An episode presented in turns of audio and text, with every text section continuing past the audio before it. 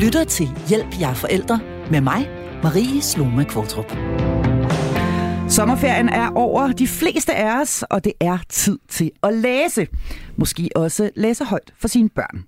Og hvad er bedre end at læse noget højt, som kan få latteren frem hos både store og små? I denne særudgave af programmet her har jeg inviteret forfatterne til en bog, som udkom for ganske nyligt her ind i mit studie. Ganske enkelt fordi den pressemeddelelse, der pludselig havnede i min inbox for et par uger siden, fik vagt min nysgerrighed. Overskriften var nemlig Børn banner for lidt og for grimt. Og med den lille cliffhanger kan jeg nu byde velkommen til Lars Henriksen og Anders Larsen. Velkommen til jer her i mit øh, øh, varme sommerstudie. Tak. Jeg er glad for, at I har lyst til at komme. Og, øh, og velkommen her til Hjælp, jeg er forælder. Jeg synes egentlig, vi skal starte med at, øh, at lige få en lille præsentation af dagens gæster. Hvem er I? Vil I ikke øh, starte? Du kan jo starte. Øh, du kan starte, Lars. Har du lyst til at starte? Det vil jeg da gerne. Ja. Jamen, jeg hedder Lars Henriksen Ja. og er uddannet journalist. Og så har jeg skrevet en række bøger. Og de seneste tre år har jeg været selvstændig, hvor jeg skriver øh, godnathistorier for børn, og så skriver jeg folks øh, livshistorie, Aha, ja. sådan på bestilling. På bestilling. Ja. Og en masse andre ting. Skriver nogle, nogle romaner og den slags. Og hvem er du så privat? Du er nogens far, ved jeg. Jeg er to skønne drenges far, i hvert fald det meste af tiden. Eller jeg er far for dem hele tiden. Og, og de er skønne drenge det meste af tiden. Øh, Jeg har en 10-årig dreng og en 13-årig dreng. Og øh, ved jeg øh, lige om lidt på vej i øh, LaLandia. Så øh, god, for, god fornøjelse med Jo, det. tak. Ja. Og øh, jamen, så kigger jeg over på dig, Anders Larsson. Du får også lov til at præsentere dig selv. Jamen, tak skal du have. Ja. Ja. Jamen, det er også dejligt at være her. Jamen, øh, jeg er uddannet jazzmusiker, bassonist og øh, freelance-musiker underviser, og derudover så også forfatter, og driver Vilder.dk sammen med Lars, hvor vi som sagt har opbygget sådan et helt godnat-historie-univers. Ja, og, den- og det har I jo faktisk slet ikke fortalt om endnu, men det kommer vi til at høre meget mere om, fordi øh, du er også nogens far. Det er nemlig rigtigt. Ikke? Ja. Og det er vigtigt her i det her program. Jo, jo, men altså, jeg havde ikke kendt Lars, hvis det ikke var for vores børn. Øh, og vi havde ikke siddet her sammen, hvis det ikke var, fordi vi begge to har børn. Og jeg har en dejlig pige på 14, og en skøn dreng på 16. Så store børn. Ja, det, Ja. det bliver det helt pludseligt. Altså, det er bare sådan en advarsel til alle forældre derude. Lige pludselig er de kæmpestore, og Ja. man ved, ved ikke, hvornår der sker. Og i, i, i Sunny Beach og sådan noget med en G-strengs bikini. Jeg ved, øh, hvad, hvad, du ta- hvad du taler om. Og det her med at få lov til at læse højt, det er rent faktisk også noget, man kan komme til at savne hen ad vejen. Øh, fordi, simpelthen fordi det er så, øh, så utrolig hyggeligt. Øh, sådan har jeg det i hvert fald selv. Jeg kan savne at læse højt for mine, for mine, for mine store børn. Hvad er det så for en, øh, hvad er det for en, en, en, en bog, I har skrevet? Altså denne her øh, pressemeddelelse, der landede hos mig, som fik vagt min interesse. Jeg skal hilse at sige, at jeg får mange pressemeddelelser. Men denne her øh, med, at vi børn banner for lidt og for grimt. Øh, hvad, hvad er det for en bog, I har skrevet? Jamen, vi har jo skrevet et helt leksikon faktisk Ja. over børnebandeord. og børnebandeord, det er jo bandeord, man faktisk godt må sige højt, og som der ikke er nogen, der bliver sure over, der er forhåbentlig heller ikke nogen, der bliver ked af det. Nej, altså krænket. Ja, Ja. og, og hvad man nu kan blive i dag. Ja. Så det er nogle sjove, øh, sjove børnebandeord, der ligger lige så godt i munden som voksenbandeord. Okay. Og hvad er, hvordan i alverden er den øh, idé overhovedet opstået? Hvordan får man ideen til at lave et, et, et leksikon over børnebandeord? Jamen altså, vi, vi øh, skriver jo en masse godnathistorier for børn, øh, og har gjort det nogle år. Og en dag så skrev vi en historie om, at børn diskuterer at få vasket deres mund med sæbe, og, og så blev de sendt hen et sted, hvor man så kunne få sådan nogle børnebandeord. Og det var en idé, jeg fik, fordi jeg selv er vokset op med børnebandeord. Er du det? Øh, ja, mit far, han, han, øh, altså, han sagde da sku en gang imellem, men ellers så var det nogle af alle de ord, vi har i vores leksikon, det, de kommer fra ham. Og jeg tror, det var fordi, at han var FDF'er i mange år. Der, der tror jeg, der var sådan en, en politik med, at man, man måtte ikke bande. Men alle har jo brug for at bande. Så, så fandt man bare på alle mulige mærkelige Altså ord. ting, som man faktisk gerne må sige. Ja. Og det vender vi lige tilbage til det her med, at man, at man har brug for at bande. Men allerførst, så kunne jeg godt tænke mig at høre historien om, hvordan I to I mødte hinanden. Jamen, det er jo det er faktisk nogle år siden efterhånden. Ja. Det var den gang, hvor vi begge to boede i Hvidovre og havde børn øh, i den samme klasse. Og så var der en forældrefest af den øh, lidt vildere slags, som det af en eller anden grund alt det blev i lige præcis den klasse der. Og, øh, jeg, og jeg var på der, der var ikke børn med. Øh, Er Der var nemlig Nej, absolut nej. ikke børn med. nej, Jeg, jeg har ingen anelse om, hvor de var hen, det kan jeg ikke huske. Men de var i hvert fald ikke der. Og klokken var rigtig meget, øh, og alt var meget på det tidspunkt hvor på natten. Og øh, jamen, på, på det tidspunkt, der var jeg gået i gang så småt og skrive nogle historier, og havde sådan en figur, som kom og vækkede nogle børn om natten, og skulle øh, lave sådan en drøm til dem. Øh, og var begyndt at skrive de første ting ned. Figuren havde ikke rigtig den navn endnu, øh, men jeg havde sådan en ramme omkring tingene. Og så viste jeg, at Lars, han var sådan en type, der både, både kunne skrive og var sindssygt god til at sætte kommer og sådan og så jeg tænkte, ham må jeg lige hive fat i. Og det valgte jeg så at gøre til den her forældrefest klokken to om natten. Heldigvis var der et gelænder lige ved siden af, så det kunne jeg holde fast i, mens jeg prøvede at pitche min idé for Lars. Og så gik der noget tid, og jeg tænkte, at det her, det er, jeg ved, hvis det overhovedet er sket, og hvis han kan huske noget som helst. Men det viser sig, at da jeg så tog fat her igen efter nogle uger, eller hvad det var, så kunne du faktisk godt huske det. Øh, og så mødtes vi hjemme hos Lars, og jeg havde nogle af mine skriverier med, og det var sådan forholdsvis grænseoverskridende side der som svensk herboende jazzmusiker, som øh, sammen med en øh, rigtig forfatter, og sagde, vil du lige læse mine, mine børnehistorier? Øh, så jeg sad der i sofaen og synes det hele var lidt akavet, mens Lars havde og læst. Og øh, som synes han heldigvis over, overraskende nok, at det faktisk var rigtig godt. Og øh, jamen, så gik det jo ikke lang tid, så var det jo lige så meget i gang med at skrive, og øh, vi begyndte at brainstorme på navne, og jamen, det var vist Lars, der foreslog Vilter, og det lå bare godt i munden, tænkte, Vilter, den tager vi. Og så øh, poppede hans efternavn Ørngodt straks op. Jeg ved ikke, Marie, hvis du ved, hvad Ørngodt betyder? Nej, ved du, det, det gør jeg faktisk ikke. Nej. Øh, men det er jo jeres hovedperson, og ham, som, som, øh, som går igen i hele det her univers. I efterhånden har fået skabt det her univers, som både er til børn og deres forældre. Ja, lige Men præcis. Ørngodt, nej, det ved jeg ikke. Nej, jamen det er svensk, det betyder pudebetræk. Nå for Så pokker, vild, okay. vildt og det er simpelthen det vildt og pudebetræk. Vildt og pudebetræk. Og han er simpelthen blevet, kan man sige, hovedkarakteren, hovedpersonen. Det er vel nærmest en jeres baby, kan man sige, ikke? Jeres fælles barn. Ja, det, det må man bestemt sige. Jamen, han, han er jo det, vi kalder for en drømmepilot. Altså en, der kommer og vækker børn om natten, og tager dem med i nogle vilde og sjove eventyr. Og typisk så får barnet sådan en, øh, en hvad hedder, drømmebolge, som gør, at de får nogle øh, magiske evner, som de nu har brug for i den pågældende historie. Det kan være, at de kan flyve, eller trække vejret under vandet, eller tale med dyr, eller bare tale udenlandsk af en eller anden slags. Altså, det, det er helt fra gang til gang. Nogle gange har man også brug for at øh, ikke bange bolde, fordi at det skal også være lidt fart på, og lidt øh, fragt i de der historier, når vælter med.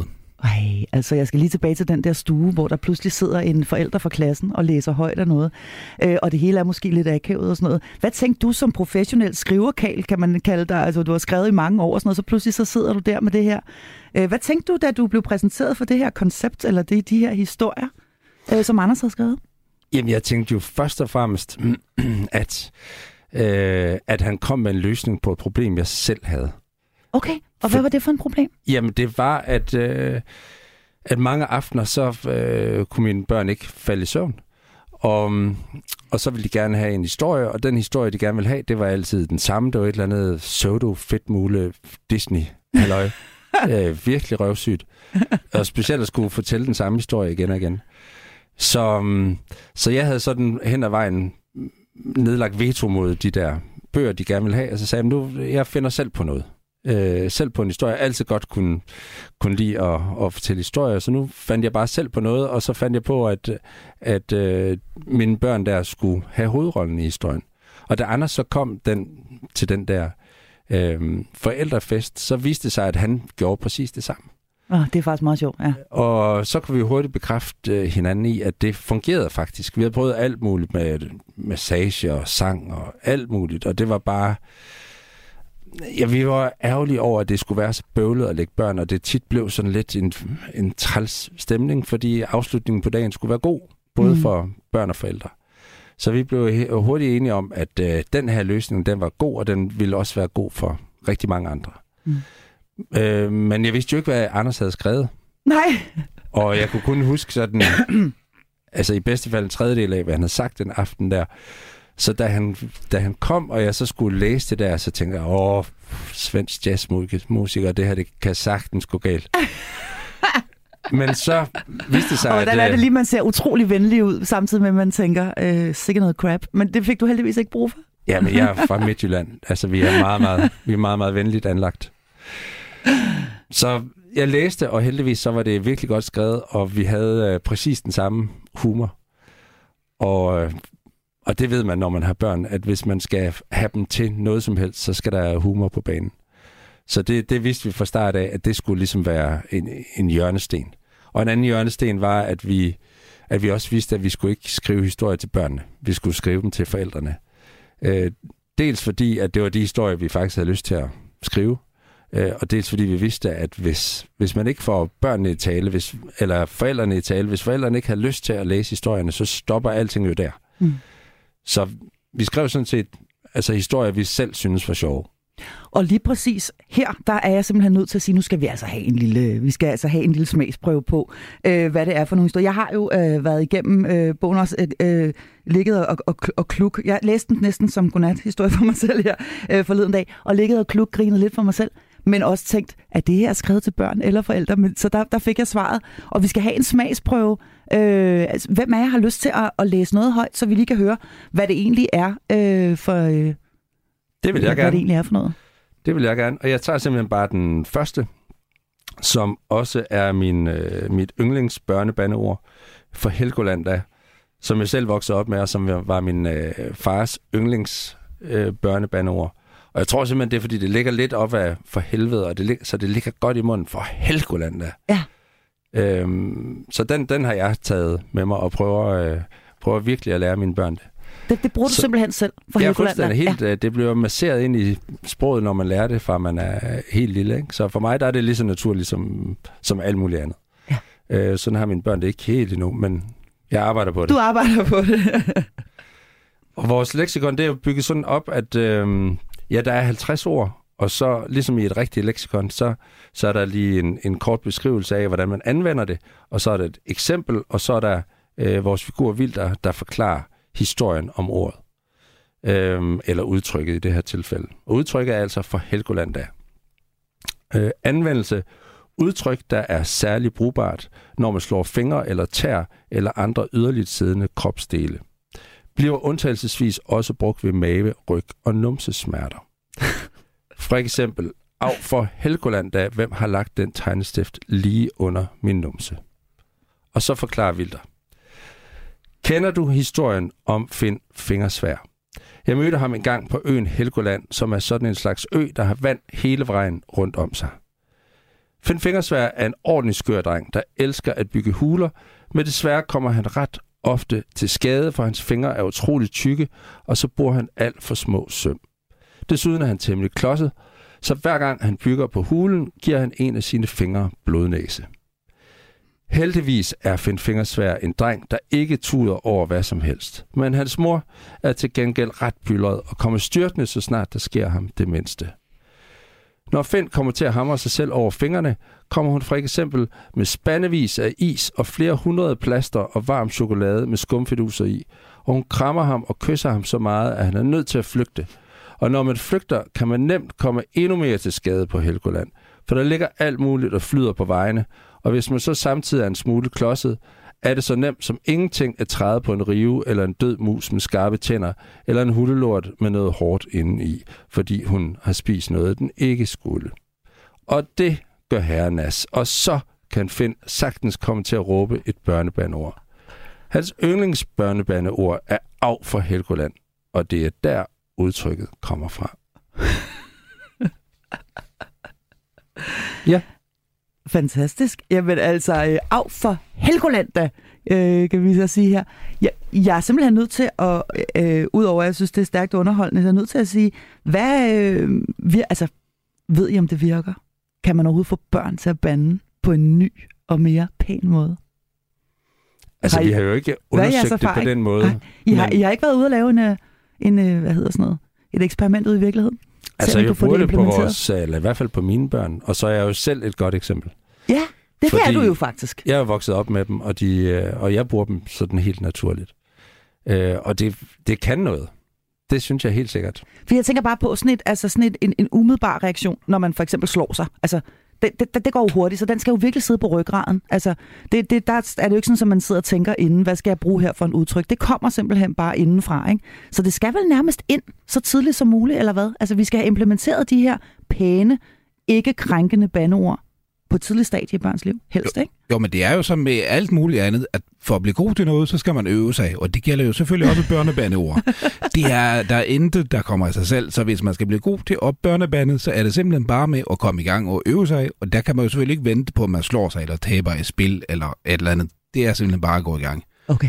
Men så bliver man også god til det. Så kan man blive rigtig, rigtig god til at børnebande. Absolut. Og jeg kan jo høre, at I siger det her med, at det starter hos forældrene. Så hvis forældrene selv begynder at børnebande, altså, fordi jeg har en kedelig tendens til selv at måske komme til at bruge nogle af de lidt grimmere bandeord. Øhm, for eksempel F, øh, øh, F-ordet, ikke? Altså, au, for, altså, for fuck's sake, eller hvad, hvad, hvad jeg nu kan finde på at sige, ikke? Det gider jeg fucking, nu gider jeg fucking ikke mere, eller, eller, mm. eller hvad det nu kan være. Og der, der, der øh, kan man sige, der er det jo svært at lære sine børn noget, som man ikke selv øh, gør. Så det starter hos forældrene. Ja, det er det. Og det er også derfor... Som alt andet. Ja, det er det. Og det er også derfor, bogen her er jo lavet til højtlæsning. Så det vil sige, at forældrene får jo også lige øvet sig lidt med faktisk den højtlæsende del af, af det hele. Øh, så, så for det er rigtigt, det skal starte hos forældrene, fordi hvis det ikke starter der, så kommer det i hvert fald ikke videre til børnene. Det er 100% sikkert. Ham her, øh, Vilder, øh, lad, lad os lige sætte et par ord til ham, øh, på ham. Hvad, hvad, hvad er han for en, og hvad kan man overhovedet bruge ham til? Nu sagde, kaldte du ham en drømmepilot før, Anders. Ja, jo, men det er, det, det er sådan, han titulerer sig selv, som ja. er verdens eneste og absolut bedste drømmepilot. Okay. Øh, jamen, hele ideen med hans univers, det er det der med, at han sørger for, at det er barnet, der er centrum, og det er det barn, man læser for, som er en del af, som har hovedrollen i historien sammen med Vilder. Og øh, der har vi lavet sådan noget, ja, vi har jo lavet både en hjemmeside og en app, fordi at øh, der skal bruges noget særlig, særlig magi for at få barnet ind i historien, og det, den magi findes i sådan nogle digitale apps og den slags. Så der kan man selv bestemme, hvad for et barn, der skal være med i historien, og ofte så er også barnets bamse med, og nogle af barnets venner med. Og det tager oftest udgangspunkt i barnets egen by, og øh, jamen, altså, hver, alle historierne i hans godnat-historie-univers er bygget op på samme måde. Barnet ligger og sover i sin seng, og så kommer Vilter og øh, vækker barnet på en eller anden skør måde, og så tager de hen på en drømmerejse sammen, hvor de, altså, hvor de kommer ud for de mest skøre ting, og det kan være det kan være nede i, det, i lokalsamfundet, det kan være på en fremmed planet, og det kan være nede på bunden af en vulkan. Alt, alt kan ske. I, alt, alt, alt kan, ske. i det univers. Jeg er simpelthen nødt til at spørge, fordi nu sidder jeg normalt her omgivet af medlemmer af mit faste panel, som jo er eksperter, og jeg har blandt andet øh, øh speciallæge Imran Rashid siden, han er spe, specialist i, i, i digital sundhed. Altså, han, øh, han øh, har jo mange gange i det her program sagt, at skærme er totalt no-go, når børn de skal sove. Faktisk bør man lave det, som han kalder en hjernelanding, hvor man to timer inden børn skal sove, slukker for alle digitale devices. Det stemmer jo ikke særlig godt overens med det her med, at man har en skærm og en digital figur til ligesom at guide ens barn igennem jo, men der, øh, der, er vi heldigvis, der er vi heldigvis øh, meget enige, fordi ja. at der skal nemlig ikke være skærm, og der skal ikke være masser af lys og forstyrrende elementer, når barnet skal sove. Okay. Så vi har faktisk ikke lavet en app til børn, vi har lavet en app til forældrene. Ah, okay. Den, øh, den ligger simpelthen på forældrenes telefon, og øh, så har den jo den store fordel, at for det første har man alle sine, øh, hvad er det, 90-100 historier, godnathistorier lige ved hånden og der kommer nye hele tiden. Og øh, fordi det er digitalt, og der er noget magi, så får man som sagt barnet ind i historien. Det er også lidt sværere med en rigtig bog. Det kan lade sig gøre, men, men det er trods alt lidt mere bøvlet.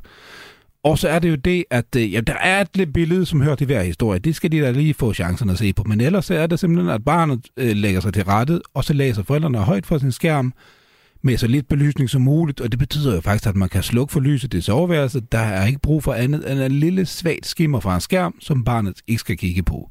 Så vi mener jo faktisk, at den måde at bruge en skærm på, det gør det faktisk bedre, og det gør, den giver mere ro i børneværelset. Okay, så øh, mor eller far øh, har skærmen, øh, og, og ikke børnene. Vil du tilføje noget til det her med, med, det, med det digitale? Øh, og, og, og man kan sige, det er lidt modstridende, der er i, at man jo som regel i hvert fald, det prøver jeg selv. Øh, det er langt fra altid, det lykkes. Man prøver det her med at sige, sådan, nu lukker vi lige ned. Øh, nu skal der ikke være mere skærm i dag. Men samtidig så er jeres godnat-historie digital. Altså bortset fra denne her bog her, som, øh, som jeg sidder med i hånden helt manuelt nu, og hvor er det dejligt i øvrigt. Øh, og der er heller ikke noget så hyggeligt som lyden af sider, der bladrer og sådan noget. Det kan altså også noget. Hvad, hvad vil du sige til det? Du Jamen, selv det er meget, altså kernen i det er meget det, Anders siger. Altså vores hovedfokus er jo at, at, at fange og fastholde børns opmærksomhed. Og det er bare, det er rigtig svært i dag. Ja. Men når man gør dem til hovedperson i en historie, så er det vores klare erfaring, så har man virkelig deres opmærksomhed, og det kan kompensere for rigtig meget andet. Og så har vi jo så arrangeret det sådan, at netop at børnene ikke bliver forstyrret af skærmen. Så jeg synes, vi får det bedste fra den digitale verden og prøver at skubbe, skubbe det dårlige ved den digitale verden til side. Du lytter til Hjælp, jeg er forældre. Ja, jeg sidder altså øh, her i dag med to øh, dejlige sommergæster. Det er forfatterne øh, til en, øh, et helt leksikon over børnebandeord, nemlig Lars Henriksen og Anders Larsen.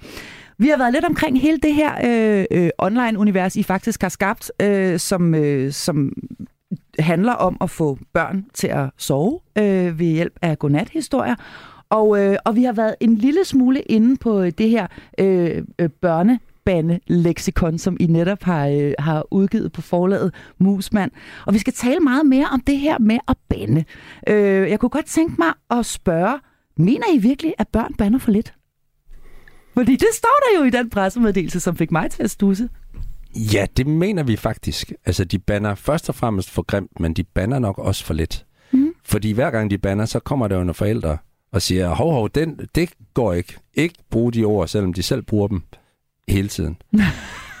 og det, ja. altså, det er jo lidt problematisk, fordi at det, det der med at bande for børn er vigtigt. Altså, det, det er en vigtig måde at, at sætte strøm til, til følelserne. Øh, så alternativet er jo, at man ligesom holder dem inde, man kommer ikke rigtig ud med dem. Det, det tænker jeg, der er, er, er dårligere. Hvad mener du med barnet. det? Sæt strøm til følelserne. Hvad er det, det kan at bande? Hvorfor er det overhovedet? Hvor, hvor, hvor tror I, nu ved jeg godt, I ikke er, er, er, er psykologer, nogen af jer, men hvad er det, det kan i din optik som professionel kommunikationsmand? Hvad er det, det kan det her med at få lov til at bande? Jamen, jeg tror, altså som, som voksen, så mærker vi det jo nærmest hver eneste dag. Altså det der med at kunne øh, understrege noget, øh, forstærke noget. Øh, altså der er jo lavet nogle, nogle forskellige undersøgelser, øh, når man slår sig. Øh, hvis man bruger et bandeord lige efter man har slået sig, så, så går der faktisk lidt af smerten. Jeg ved ikke, hvordan de har målt det, men det skulle være helt, øh, helt reel forskning. Så det, det lindrer simpelthen at få lov til at, at virkelig bande igennem? Måske, ja, eller, eller sige, eller sige af, af for Helgoland, for eksempel? Mm, ja, det synes jeg da også, man, altså, det synes jeg, da, jeg mærker selv. Altså, øh, det tager lige toppen af irritationen, mm. hvis man lige får lov at få det ud, og så er det ligesom, så, så, så, så er det væk bagefter. Det renser det ligesom øh, ind i hovedet. I alle mulige forskellige situationer kan det være ja. sindssygt befriende. Og sådan tror jeg da også, børn har det. Jeg kan ikke forstå, hvorfor de ikke skulle have det sådan. Nej.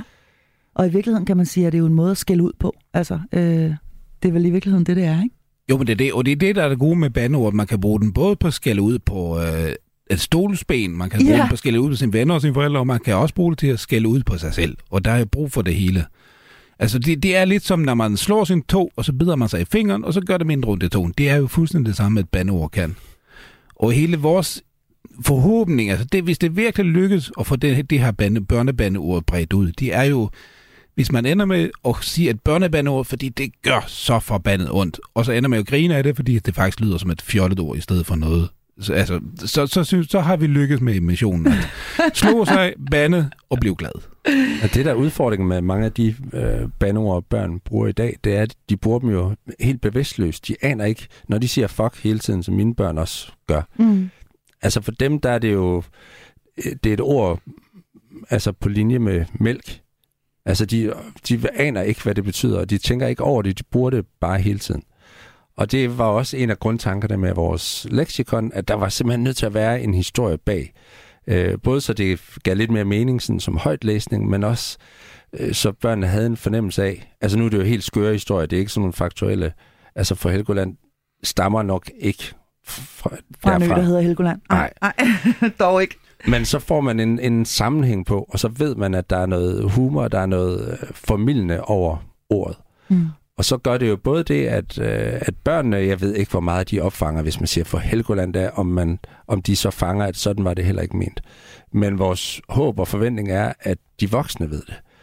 Så når de hører nogle børn i, i børnehaven råbe for Helgoland, der, så ved de godt, altså så smiler de forhåbentlig, og de ved, at så, så hårdt var det nok ikke nævnt eller ment, og så, så kommer de ikke at blande sig og, eller opskalere en eller anden øh, situation eller gøre nogen ked af det med det, man siger. Fordi det handler det jo også om, for lige at vende tilbage det her med, at man, der er utrolig mange øh, bandeord, som faktisk kan virke krænkende, eller øh, kan gøre nogen ked af det, når man siger det. Ikke? Så det her med at få lov til at måske kalde nogen noget, som er ah, din klaphat, eller øh, hvad ved jeg. Det synes jeg næsten lige, vi skal prøve at se. Har I ikke nogle eksempler på det? Jeg synes, det kunne være meget sjovt at høre, hvad vi, øh, hvad vi kan inspireres til i, øh, i det her øh, børnebande-leksikon. Fordi I har jo også opfundet nogle helt nye udtryk, nogle helt nye ord. Ja, jo, men dem er der øh, masser af. Dem er der masser af, ja. Jeg kunne godt komme med et eksempel her, hvis det ja, skulle være. Ja, jeg vil meget gerne have nogle stykker. Ja, øh, jamen altså bare, du mener bare nogle ord, eller lad os noget Jamen altså op? det her med, hvad kan man sige? Man kan sige det her med din klaphat. ikke? I stedet for, hvis man nu skal sige, din fucking idiot. Ikke? Ja, Man skal jamen, sige noget andet. så siger man, din stinkopat. Stinkopat. Ja. Okay. Og hvad, hvad, hvad, hvad betyder det? Det er simpelthen i stedet for psykopat, eller altså... Som jo også er et bandord, ikke? Ja, ja, lige, lige præcis. ja, ja. Eller din pjatstøvle. Der, der, Pjatstøvle. Ja. Ja. Din pjatstøvle. Ja. Ja Hvor- det, altså, øh, i Midtjylland, hvor jeg voksede op, der var det et helt normalt ord. Nå, det, var, det er simpelthen det er noget, der findes i pjatstøvle. forvejen. En Det var pjatstøvle. da en værd pjatstøvl. Og hvad, bet- og hvad betyder det? Jamen, så, er- så er man sådan lidt fjalet. Eller sådan lidt øh, fjollet, eller sådan lidt... Ah, det er en pjatstøvl. så, Og, og det er ikke krænkende på nogen måde. nej, det er det ikke. Nej. Det er mere sådan... Øh, ah, den er god med dig. Okay. Og, og, og har I nogle flere eksempler på, på, øh, på nogle af de her øh, vidunderlige, også øh, måske en lille smule old school øh, udtryk, eller, eller lad os kalde det ban- banord? Jamen, altså, baryler, synes jeg er et godt ord. Ja. Din baryler. Din baryler. Du er en værd baryler. Og hvad betyder det? Det er også et rigtigt ord. Jeg, jeg ved ikke, om det Ja, det står er jo i... et øh, rigtigt ord. Ja, At være en baryler. om det står sådan et sted. Det, det står nok i, i en ordbog af en Ja. art. Men det, så er man sådan lidt fræk på sådan lidt bryleragtig måde. Er en ballademager måske ja. Ja. i virkeligheden, ikke? hvis Ja. man skal være sådan rigtig gammeldags. Og, og et af mine egne yndlingsord er jo at være orginok. Orginok. En rigtig orginok. Og hvad er det? Er, det, er, er, man, er man klodset så, eller hvor, hvor er vi henne der? Ja, så er man enten klodset eller sådan lidt dum på sådan lidt høhø måde. Øh, eller... Ja, man, man man er jo sådan set bare orginokagtig. Det er det, det betyder. Men ikke en idiot. Man er ikke en idiot, nej. Nej. Idiot, det er jo meget værre. Ja, idiot er rigtig grimt. Orginok, det er sådan en lidt, lidt skør måde at være idiot på. Okay. Har du nogle gode øh, eksempler, Anders? Nu sidder der. Du er jo, det er vi jo nødt til lige at adressere, du er jo oprindeligt fra Sverige. Jo, Øh, jo. Men, men, men har boet her i Danmark i rigtig, rigtig mange år. Så mange år, så du nu også opfinder danske bandeord. Jo, altså jeg bruger vel efterhånden mest mit svenske pas for at bevise, at jeg er svensk, ikke for at, at få lov til at komme ind i Danmark. Nej, jeg har været i Danmark over halvdelen af livet, så Ja, og du banner heller ikke på svensk. Fordi jeg kender flere, som, som, som er født i andre lande, som stadigvæk banner på deres modersmål. For simpelthen fordi det sidder så dybt i dem. Så, ja. Så når de for eksempel slår tåen ind i et bordben, så banner de stadigvæk på fransk eller tysk, eller hvor det er, de kommer fra. Ja, det nej, gør du jeg ikke. Du tror, banner jeg- ikke. Du nej, siger jeg-. Nej, jeg, Nej. jeg har været for længe i Danmark. Det er faktisk, altså jeg taler stadig svensk med mine børn derhjemme, men hvis jeg bliver sur på dem, så har jeg det med at slå over på dansk, for det er meget federe at være sur på dansk. Er det det? Ja, det virker bare bedre. Hvad det, mener du med det? Jamen, det ligger lidt i sprogets klang. Altså, svensk, det er sådan lidt pænt og lidt høfligt, og sådan... Jamen, det, det bliver ikke så slemt. Altså, dansk, der lyder man jo, selv man er på strålende humør, så lyder man jo lidt småsur. I hvert fald, altså, hvis man hører det udefra. Er det rigtigt? Ja, ja. Så, så det er et mere vredt sprog generelt? I ja, dine, men i det, dine, det, i dine ja, og især når man så prøver at forstærke det, fordi man er lidt sur, så er dansk, altså, det er genialt. Ja, og det er lidt, lidt som om, at svensk altid lyder lidt nuttet. I hvert fald i danskers ører. I hvert fald i mine ører. Jeg kan tale for mig selv. Jeg synes altid svensk, næsten ligegyldigt, hvor, hvor sure svensker er, så lyder det stadigvæk lidt cute på en eller anden måde. Ja, ja, men det er nok sådan, sådan svensker, svensker vil have det med norsk, for eksempel. Det er nok lidt det samme forhold der. At nordmænd, de kan jo ikke sige noget som helst. Altså, man kan jo ikke tage det alvorligt, hvis en nordmand skulle prøve Nej. at skælde en ud. Nej, det er svært. Det er svært. Det er lidt lyder- ligesom Fynborg. Ja, det er rigtigt. Ja. Det, De det, synger på samme måde, og det er altid, det lyder sådan lidt hyggeligt. Det lyder altid sødt ja. Ja. og, og, og pænt. Jeg elsker, også fynsk, det er noget af det bedste. Men, men, øh, men, men jeg er simpelthen nødt til lige at spørge, om I ikke har nogle flere, øh, nogle flere øh, udtryk med, som I selv har fundet på. Altså, øh, nu er der der de der øh, gamle og fra din egen øh, øh, barndom, Lars og så videre. Hvad med nogle af de her, som I selv har, har opfundet fuldstændig frit fra, øh, fra leveren? Jamen, der er jo ligesom tre, øh, tre kategorier. Der er dem, vi selv har fundet på, så er det dem, vi har spurgt øh, nogle, af, nogle af vores brugere om, altså nogle af alle de forældre, som bruger vores historie. Og så er der nogen, vi simpelthen bare selv har fundet på, fordi det lød sjovt. Ja. Og, og der kunne man godt finde på en sjov historie til, og, og så skulle det også ligge godt i munden. Og der er en af dem er, er hold din kajkage. Hold din kajkage, og den ja. Synes jeg, vi skal næsten skal høre øh, øh, baggrundshistorien på. Fordi øh, hvis nu man øh, lytter med her, i stedet for hold din kæft, eller det der er værre, hold din fucking kæft, så kan man altså sige, hold din kajkage. Det kan man. Og den, øh, det, det bliver anvendt, når nogen siger noget til dig, som de absolut ikke skulle have sagt. Som hvad de egentlig synes om de nye lyserøde yndlingsbluse med grønne og brune prikker. Så kan man lige sige, hold din kage. Og hvis man siger det sådan lidt jysk, så tror jeg faktisk, det virker endnu stærkere. Men Vilder han forklarer øh, historien bag udtrykket sådan her. Har du smagt en kajkage? De smager sygt godt, selvom de er helt grønne og siger mærkelige lyde.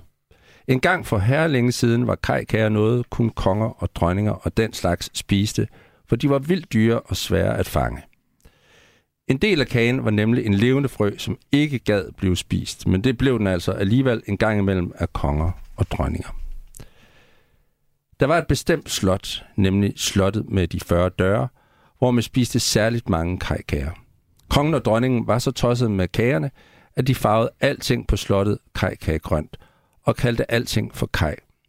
Jeg er træt. Jeg går i kaj, kunne dronningen finde på at sige, og kongen sagde, ræk mig lige kaj og kaj, hvis han skulle bruge salt og peber til maden. De kaldte deres syv børn for kaj, kaj, kaj, kaj, kaj, kaj og kaj. Og kongen besluttede, at alle nyfødte børn i kongeriget fremover skulle hedde Kai. Men det blev lidt bøvlet i længden. Ingen vidste, hvad hinanden mente, for alle sagde bare Kai, Kai, Kai hele tiden. En skønne dag blev det for meget for dronningen. Jeg kan ikke Kai ud og sige Kai hele tiden, sagde hun. Men hvad kajer vi så? spurgte kongen. Og det tænkte de over i syv dage og syv nætter. På den 8. dag holdt de stor fest på slottet. Alle var inviteret, også dem, der boede langt væk, fra kongen og dronningen havde en vigtig meddelelse til hele det ganske land, sagde de. Kaj alle sammen, sagde dronningen, for nu af behøver man ikke længere kalde tingene for kaj. Man kan også kalde dem kajkage. En mand, der hed Kaj, rækte hånden i vejret.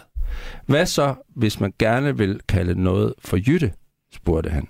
Hold din kajkage, svarede dronningen, og for den dag blev det et fast udtryk, hvis man gerne ville bede nogen om at tige stille på en pæn måde og uden at sige kaj. det tror jeg faktisk er en sand historie. Den, den, den, er, den er fra det virkelige liv. Ja, det, jeg er ikke sikker, men det tror jeg. Oh, men det er jo Vilter, der har fortalt den, så den, den må være sand. Det, det lyder rigtigt. Ja, ja. Altså det, der kommer fra Vildt, det kan vi godt uh, som, sige mig en gang. Jeg skal lige, jeg er øh, lige nødt til at spørge, hvem, hvem, er, øh, hvem er de her, øh, hvor, hvor gamle er de her børn, der skal høre de her historier? Jamen, vi vil sige, altså vores kernemålgruppe, de er jo sådan noget 5-9 år, og så har vi altså nogen, der er nede til 3-4 år, og op til 10-12 år også, som stadig godt gider at høre godnathistorier. Så de rammer ret bredt. Mm. Og, øh, og som sagt, det, det hele er jo det der med, at vi, vi skriver jo faktisk historier for forældrene. Så det, tanken er også lidt, at øh, forældrene griner af nogle ting, og børnene spørger måske, hvorfor forældrene griner, og det bliver der ikke snakket så meget om, og så griner børnene af nogle andre ting. Mm. Og så en gang imellem kan de også grine lidt sammen. Er det, er det overhovedet, altså, er det, er det overhovedet, ja, fordi jeg, jeg, jeg tænkte på nogle af jeres historier, øh, at der, der må simpelthen også være noget af, af denne her humor, som børn reelt ikke kan forstå, altså øh, Jamen absolut. øh, nogle der er referencer og så videre, som simpelthen er, er, er uden for deres sådan, ligesom begrebsverden. Jo, og, og det er helt bevidst, at øh, vi prøver da også at bruge lidt avanceret sprog en gang imellem. Der, det gør ikke noget, hvis børn hører et ord, som de enten spørger, hvad det betyder, mm. eller så på et eller andet tidspunkt, når de hører det nok, så begynder de selv at kunne lure, hvad det betyder. Mm. Og som sagt, at nogle af jokesene, de er helt klart til forældrene, og det kan godt være, at det er nogle jokes, som øh, nærmest ikke engang passer sig og forklarer for børnene, men de ryger pænt hen over hovedet på børnene. Så der er, øh, der er noget der, som man bare kan ligge og muntre sig lidt over som forældre, når man læser højt. Jeg har også øh, øh, taget nogle eksisterende øh, bandeord, eller udtryk, vil jeg nærmest kalde dem, som eksempelvis nogen, der er altså, i mine ører virkelig, virkelig gammeldags. For eksempel sikke noget hø, eller for 717.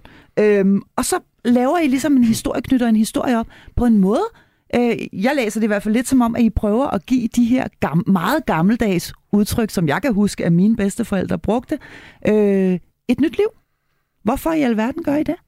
Hvorfor skal vi til at sige sikke noget hø igen? Det har man da ikke sagt i rigtig mange år. Jamen, fordi det kan noget. Altså, du kan jo stadigvæk huske det. Jeg kan også, jeg er også vokset op med det. Ja. Øhm, og det, det, det kan, er jo, at det, det betyder jo ikke rigtig noget. Det giver jo ikke rigtig mening i sig selv. Men, men igen, det ligger godt i munden. Det smager godt. Og det kan det samme. Og det er bedre end at sige sikkert noget bullshit eller lort eller et eller andet. Der, der er hø alligevel en lille smule pænere. Jeg ved ikke, altså, jeg ved ikke, hvad det kan. Og for 7-17? Ja, det giver jo ingen mening. Nej, det giver virkelig altså ikke ingen før, mening. ikke før man hører historien bag, så giver det jo meget god mening, hvorfor, hvorfor det hedder sådan. Så nyt liv i, øh, i øh, gamle udtryk. Er det ikke lidt øh, kontroversielt ligefrem at lære sine børn at bande? Altså, Ja, så det, det mener jeg ikke, fordi at det er som udgangspunkt ikke noget, vi behøver at lære dem. Jeg det tror, at alle, der har børn, som er nået så langt i sin udvikling, at de faktisk kan mere end tre ord, de banner. Jeg ved ikke, om det er tre, det måske var det syv år. Men altså, det, det kommer jo ret tidligt, og jeg tror også, at de fleste børn kan betydeligt flere bandeord, end forældrene er klar over. Og der er selvfølgelig nogle ord, som bliver sagt sammen med vennerne på fodboldbanen, som børn er, trods alt er klog nok, det ikke tager med hjem. Så det, der er bande over det hele, så vi skal ikke lære vores børn at bande. Vi skal lære dem at bande lidt pænere og lidt sjovere, og vi skal også lære dem betydelsen af det, og altså, hvad det rent faktisk kan gøre for andre, og især mod andre. Mm. En del af det handler jo også om, at man som forældre ret hurtigt lærer at vælge sine kampe. Og kampen at, øh, at lære sine børn, at de ikke må bande, det er en kamp, man ikke skal tage. Fordi det- den, for det første kommer man ikke til at vinde den, og for det andet så vil den vare i evigheder. mm. Hver dag, mange gange hver dag. Og det er bare, altså, det er bare for irriterende. Men hvis man så går ind i det, i stedet for, og det er det, vi håber på med, med, med det her leksikon, altså tage de der op, ord op, prøve at få dem brugt på en anden måde, sætte den ind i en anden sammenhæng, skabe noget humor omkring det, og måske vigtigst af alt, øh, skabe noget samvær mellem børn og forældre, hvor, hvor det handler om noget så kontroversielt som, som øh, bandeord. Mm. Jamen, det synes vi faktisk er en ret god gerning, og, og slår da gerne hinanden på skuldrene for det. Bander I selv? Det, jamen, Ej, det kan sgu du, da. det, ja, det kan du. Ja, sgu da.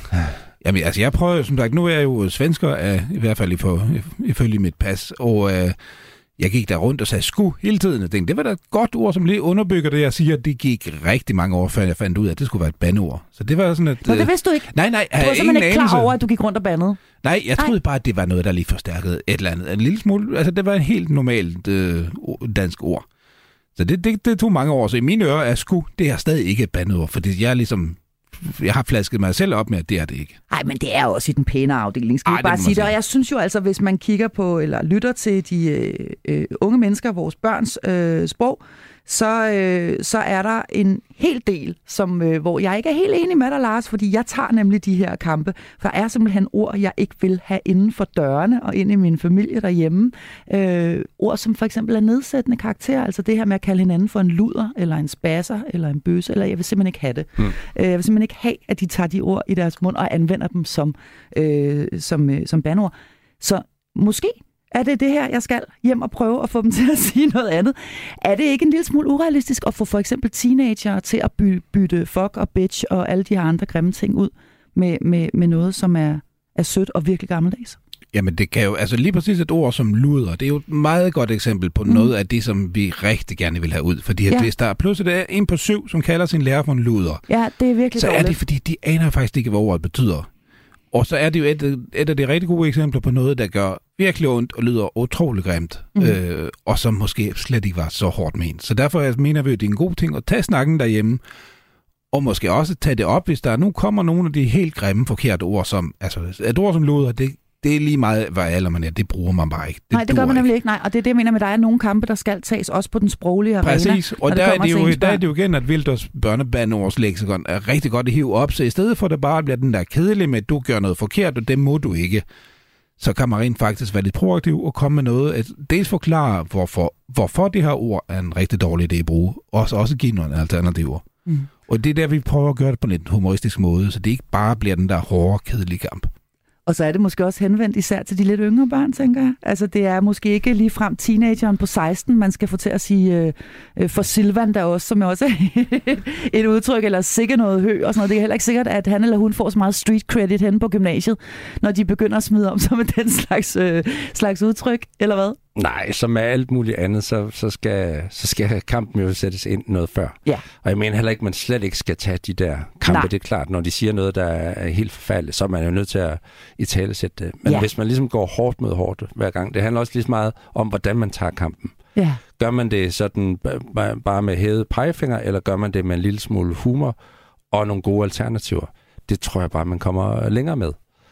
Og det, jeg siger ikke, at jeg er god til det overhovedet. Altså, jeg løfter også bare pegefinger, men hvis man bare hver anden gang eller hver tredje gang, i stedet for bare at være den sure forældre, så er den sjove forældre, der kommer med alternativer. Det, det tænker jeg bare er, gør alting nemmere, både for børn og forældre.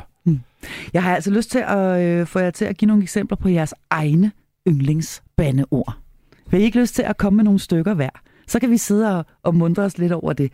Nu havde du den før, denne her med øh, Oginok. Den var du glad for, Mm. øh, Lars. Oginok er rigtig god. Du er en Oginok. Det kan der ikke være nogen, der bliver sådan specielt krænket over at få at vide, de er. Og øh, der var også en anden, at man var... Hvad var det, du kaldte det, når man var fjollet? Eller sådan? Så var man hvad? En pjatstøv. En pjatstøvl, ja, lige præcis. Mm. En pjatstøvl, den er altså også god. Det tror jeg også, jeg vil til at sige. Hvad har I ellers af yndlingsbandord? Hvad er dine yndlingsbandord, Anders? Jamen, der er også den kategori, som for eksempel øh, afforslatteren. Det er jo, øh, det er jo også, det ligger godt i munden, og det er selvfølgelig også godt for svensker. Og så er det jo selvfølgelig noget, der lyder lidt af noget andet. Øh, og det, så gør det jo måske, at det, kommer, det, det ligger lidt tættere for overfladen. Altså, så den kan jeg godt finde på at bruge. Af for. Slatan. Ja. Ja, Så, eller, det er, så, så det er selvfølgelig af for satan, og ligesom at øh, af for helvede, det ligesom bliver til af for Helgoland. ja, præcis. Ja. Eller øh, af for ostehøvlet. Altså, det, der er noget, der lidt sådan ligner en lille smule. Øh, det, det, det, hvor man så, så indikerer mig jo også, hvis man får det brugt, at man er godt klar over, hvad man er i gang med. Jeg holder fast i, at jeg har brug for banen, men man tweaker den en lille bitte smule for at bare gøre verden til et, et lille smule bedre sted. Der er også noget med noget ostefimseri, ikke? Ja, synes der var jeg- noget ostefisme. Ja. Ja. Ostefisme. Ostefisme. Ja. Ja, og der øh, knytter sig jo også en øh, vidunderlig lille historie om, hvor det udtryk det kommer fra. Jeg ved ikke, skal vi ikke lige finde den frem? Jeg synes, øh, jeg synes at lytterne skal have lov til at høre historien om ostefisme. Er der nogen af jer, der har lyst til at læse den højt? Jamen, det kan jeg da prøve at gøre. Ja. Så får jeg øvet med dansk. Jamen, øh, ostefisme og øh, anvendelse, det er et understøttende udtryk, når man gerne vil gøre det klart, at det lugter virkelig dårligt. Som for eksempel, puha, det var ostefisme et dumt sted at lægge en makrelmad for en måned siden. Og vil du forklare sig. Du er sikkert ikke klar over, øh, over det, for det er det ikke særlig mange, der er. Der er stor forskel på, hvordan en fis kan lugte. Du har selvfølgelig lagt mærke til, at nogle fiser lugter dårligere end andre, men faktisk findes der lige så mange forskellige slags fise, som der findes forskellige slags slik. Forestil dig et kæmpe slikland, hvor man kan bruge flere timer på at købe fredagslik, hvis der ellers var nogle voksne, der havde råd og tålmodighed til det. Men i stedet for bokse med slik, var der bokse med fis. Så mange forskellige fise er der. Der findes også et fisometer. Det kan måle fisens styrke fra 1 til 100, men det kan også fortælle, hvad fisen lugter af. Et fisometer er meget dyrt, og bliver derfor kun brugt til verdensmesterskaberne i fis, som afholdes en gang om året. Her konkurrerer numser fra hele verden i at slå den højeste, den mest lydløse, den længste, den korteste, den sjoveste og den dårligst lugtende fis. Som regel er det damer fra USA, der kan slå den højeste og længste fis, fordi de har det største numser. Damer fra Norge kan slå de mest lydløse, for i Norge er det monsterpinligt at slå en fis. Langt mere pinligt end i Danmark. Japanske mænd slår de korteste fiser, for de har alt for travlt til en god lang fis. De sjoveste fis kommer næsten altid fra en numse, siddende på en fra Haha, som er en lille ø i Latterhavet, hvor de træner helt fra fødslen i at slå fis. Sjove fise. Men den vigtigste konkurrence af dem alle, det er dog at slå den mest ildelugtende fis. I mange år var vinderen altid fra det østlige Europa. For lige en voksen til at vise dig på et kort, hvor det er. Det ligger lige ved siden af det vestlige Europa. Og i Østeuropa spiser de meget kål og meget torskoven, Og netop de to ting sat sammen giver en frygtelig luft i maven. Men så var der en mand, der hed Kims, som opfandt ostepopsen. Måske kender du den. Den står sammen med alle chipsene i supermarkedet, men det er ikke chips, det er en pops, og den er dyppet, dyppet i ostefnuller. Og ostefnuller viser der sig kan frembringe en formidabel fis. Det er bare fis, tænker du måske, men det er det bestemt ikke. Det er et hemmeligt våben, som har betydet, at chefen for Ostepops-fabrikken har vundet konkurrencen om at slå den dårligste fi- lugtende fis 30 år i streg. Han spiser nemlig ostepops til morgenmad, frokost og aftensmad. Når han lige skal have et lille snack imellem, spiser han flere ostepops. Og det har fået de andre på Ostepopsfabrikken til at opfinde et helt nyt ord. For når chefen for fabrikken går rundt og ostefiser dagen lang, bliver det nemlig en ret lang arbejdsdag. Når alle så får fri og kommer ud i den friske luft igen, siger det derfor altid, åh, oh, det var ostefisk med dejligt. Så jeg er med, jeg er med historien om, øh, om ostefisme, og, øh, og virkelig, virkelig meget også en lille smule øh, øh, kulturel øh, uddannelse i virkeligheden i. Øh, sådan er de i Norge, sådan prutter de i Norge, sådan prutter de i USA og så videre. Jo, jo, men vi mener jo, at det her leksikon burde jo sådan set komme ind i dansk undervisning, for det er jo der, det hører hjemme, så børnene rent faktisk får lært noget ordentligt i skolen. mm. Har vi flere eksempler på, øh, på nogle af jeres øh, yndlingsbanord? Jeg vil faktisk godt... Øh, jeg, jeg, har også jeg har en yndlingshistorie, men den kan vi tage lige om lidt. Har du nogle bud på flere yndlingsbanord eller flere udtryk? Mere højtlæsning, som vi kan læne os tilbage? Det er jo sommerferie. Jamen, jeg er nok mest til de, til de gamle, altså dem, jeg selv er vokset op med. Øh, de ligger bare mest naturligt øh, i munden. Og det er jo det der med, at det skal masseres ind i sproget, man skal bruge dem. Øh, og så til sidst, så tænker man ikke over, at man bruger dem. Og det er sådan noget forfænken da. Forfænken da? Ja, forfænken da. Og det, er det i stedet for forfanden? Jeg ved ikke, hvad det er i stedet for. Nej. Det er bare, det er bare forfænken da. Men finken? Ah, forfænken da. Og en fink, en finke, det er jo en... Ja, det er en fugl. Det er en fugl. Ja, men, øh, men historien er lidt, lidt noget andet. Må vi få historien? Ja, det kan vi da godt. Ja, find den lige frem. Jeg synes lige, du skal finde den frem, at det er faktisk så dejligt, at man kommer sådan helt i rolig stemning af at høre jer øh, læse højt. Det har vi alle sammen brug for her i, øh, i sommerferien. Nu kommer historien om Forfinken da. Side 90. Side 90. Tak, Anders. Der bliver bladret, kan vi så oplyse. Ja, de to forfattere her, som jeg altså har på besøg, det kan jeg sige her, som jo altså er øh, Lars Henriksen og Anders Larsen, som øh, skriver øh, bandord til børn og gør det en lille smule pænere øh, for dem at bande. Her kommer historien altså om Forfinken da.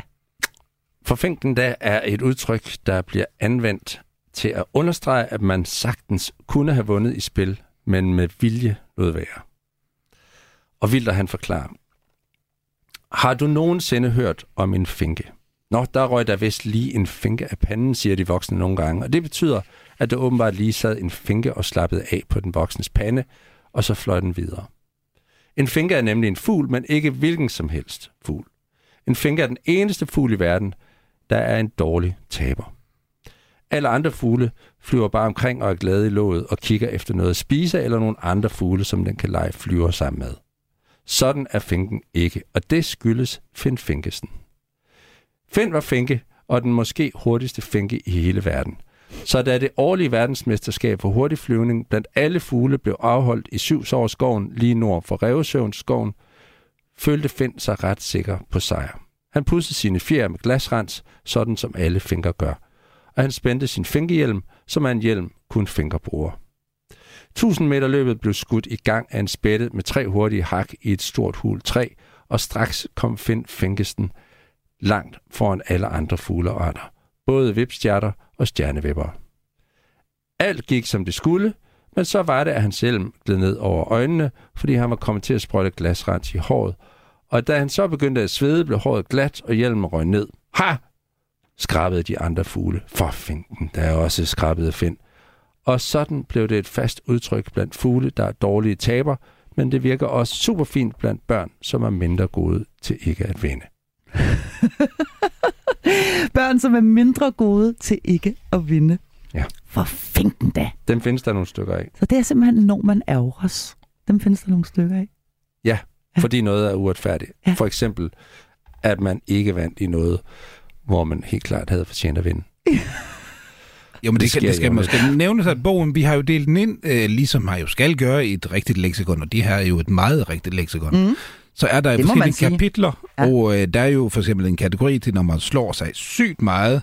Ja. Der er en kategori til, når man er sur eller faktisk rasende. Ja. Der er også, når man virkelig mener noget, og bare lige skal have forstærket noget. Ja.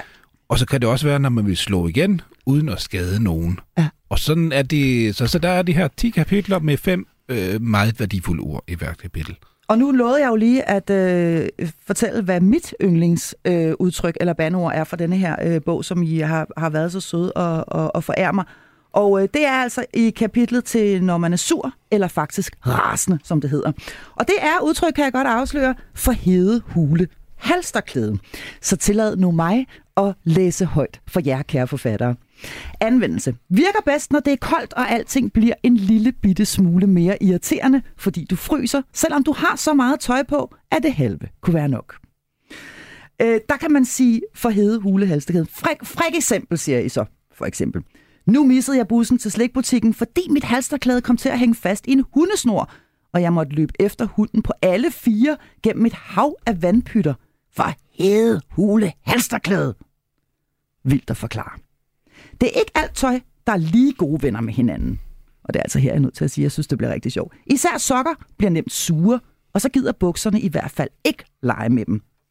T-shirts har det fint med andre t-shirts, men ikke med bluser. For bluserne skal altid spille så smarte med deres lange ærmer. Og så skal de altid være yderst. Huerne føler sig hævet over alle andre. Og underbukserne bliver altid valgt sidst, når der skal spilles rundbold. Men det er alligevel halsterklæderne, som har det sværest. Problemet er, at ingen børn kan lide halsterklæder. De krasser, siger børnene. Halsterklæderne siger til gengæld, at børnenes hals krasser. Hertil kommer, at halsterklæder altid bliver hævet i og slået knude på, og det ser altså lidt dumt ud, hvis man er halsterklæde. Så der er opstået den lidt uheldige situation, at når der hvert år bliver afholdt det store tøjgala, hvor det mest populære tøj vinder priser og får deres egen YouTube-kanal, så bliver halsterklæderne altid bare efterladt ude i garderoben. Til det seneste tøjgala gik det galt. Halsterklæderne blev så sure over bare at hænge der og dingle på knærækkerne, at de besluttede sig for at slå knude på alt overtøjet. Da resten af alt tøjet kom tilbage for at få jakkerne på, nægtede halsterklæderne at slippe knuderne løs, og så var det, at både bluser, t-shirts og sure sokker råbte i kor, for at hede hule halsterklæde. Siden den dag har halsterklæder haft det med at hænge sig fast i ting i tide og utide. Det har du måske selv oplevet. Det var altså, øh, det var min, øh, øh, det var mit yndlings øh, øh, afsnit, jeg lige øh, læste højt for jer her. Altså øh, fra, øh, fra det her øh, er jeg nødt til at sige, ret underholdende øh, leksikon over børnebandeord. Vi er øh, desværre ved at være ved vejs ende i denne uges episode af Hjælp jer af forældre, hvor jeg havde besøg af forfatterne Lars Henriksen og Anders Larsen, og emnet altså var bandeord, man ikke får skæld ud over. Tusind tak til jer to for et virkelig hyggeligt og muntert sommerbesøg her i, øh, i mit program. Tak fordi I ville komme. Selv tak. I har her afslutningsvis fået lov til at vælge det musik, som vi skal gå ud på. Og vil I ikke bare lige helt kort sige, hvad det er, vi skal høre og hvorfor? Jo, det vi skal høre, det er Wilders godnatmelodi, og øh, det er en sang, som han spiller for børnene, efter de har hørt sin godnathistorie. Der fisker han sin mundharmonika op af lommen. Det gør han altså allerede inde i historien. Det gør han allerede her nu. Det gør han allerede her nu. Ja. Og så spiller han sin godnatmelodi, og øh, de børn, der ikke sover inden for få minutter, de øh, må lige høre den igen. Okay, så det er simpelthen en, øh, en sang, skrevet af dig, som jo er jazzmusiker Anders, Anders Larsen. Ja, det er nemlig. øh, en, øh, en godnat-sang. Øhm, jeg hørte den her inden vi gik på. Jeg synes faktisk, jeg blev en lille smule søvnig af den, så måske virker den også på voksne. Uanset hvad, så er der kun tilbage at sige tusind tak for i dag. Tak for besøget. Mit navn er Marie Sloma Kvartrup. Tak fordi du lyttede til Hjælp, jeg er forældre.